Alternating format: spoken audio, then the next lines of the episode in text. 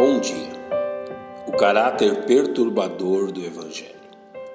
Em Mateus capítulo 10, versos 34 a 36, lemos: Não cuideis que vim trazer a paz à terra.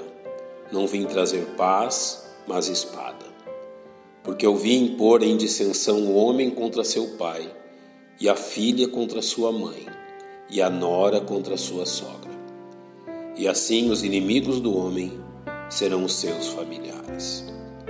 Encontramos no capítulo 10 de Mateus o Mestre nomeando seus doze apóstolos e os enviando às ovelhas perdidas da casa de Israel. Ao lhes incumbir de anunciar que o reino dos céus estava às portas, Jesus lhes concedeu sinais que testificavam de sua missão e os instruiu a respeito de como deviam proceder durante seu ministério. As instruções de Jesus nos permitem perceber a profundidade e seriedade da aplicação do Evangelho à vida das pessoas, julgando se estas mesmas características estão presentes em nós hoje. Ao advertir seus enviados que não se enganassem a respeito da natureza de seu ministério e de que a aceitação da mensagem geraria divisão e inimizade entre pessoas de uma mesma família, Jesus lhes deixou claro o caráter perturbador do Evangelho. Acostumados ao comodismo e ócio da religião, contemplariam agora a reação do reino das trevas à manifestação da luz, e de como a natureza caída dos homens imediatamente se levantaria contra qualquer mínimo raio da luz de Deus que denunciasse sua miserável condição. O ódio inicialmente dirigido ao Mestre seria também apontado a todo aquele que ousasse manifestar sua aceitação ao reino de Deus. A presença de Deus entre os homens trouxe perturbação ao reino das trevas. O oferecimento gracioso das boas novas perturbou homens e mulheres pecadores ao ponto de renegarem sua própria prole. Que jamais nenhum de nós se escandalize diante de tal circunstância, pois bem nos advertiu o Mestre. Bem-aventurados sois vós, quando vos injuriarem e perseguirem, e mentindo, disserem todo o mal contra vós por minha causa.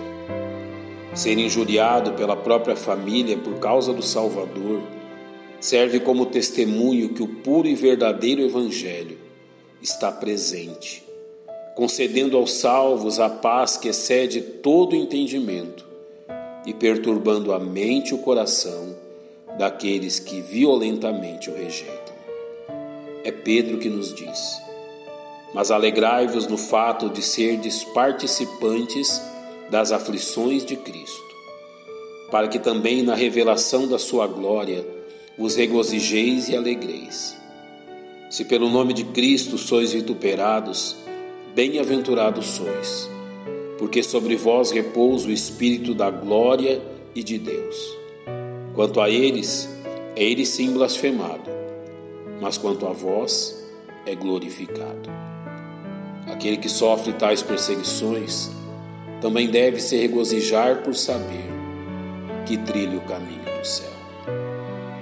Tal perturbação deve servir também para que avaliemos se a Igreja está cumprindo seu papel de sal e luz nessa terra. Se não encontramos em nosso ministério a oposição do reino das trevas e nem a contrariedade dos pecadores, algo de estranho em nossa proclamação.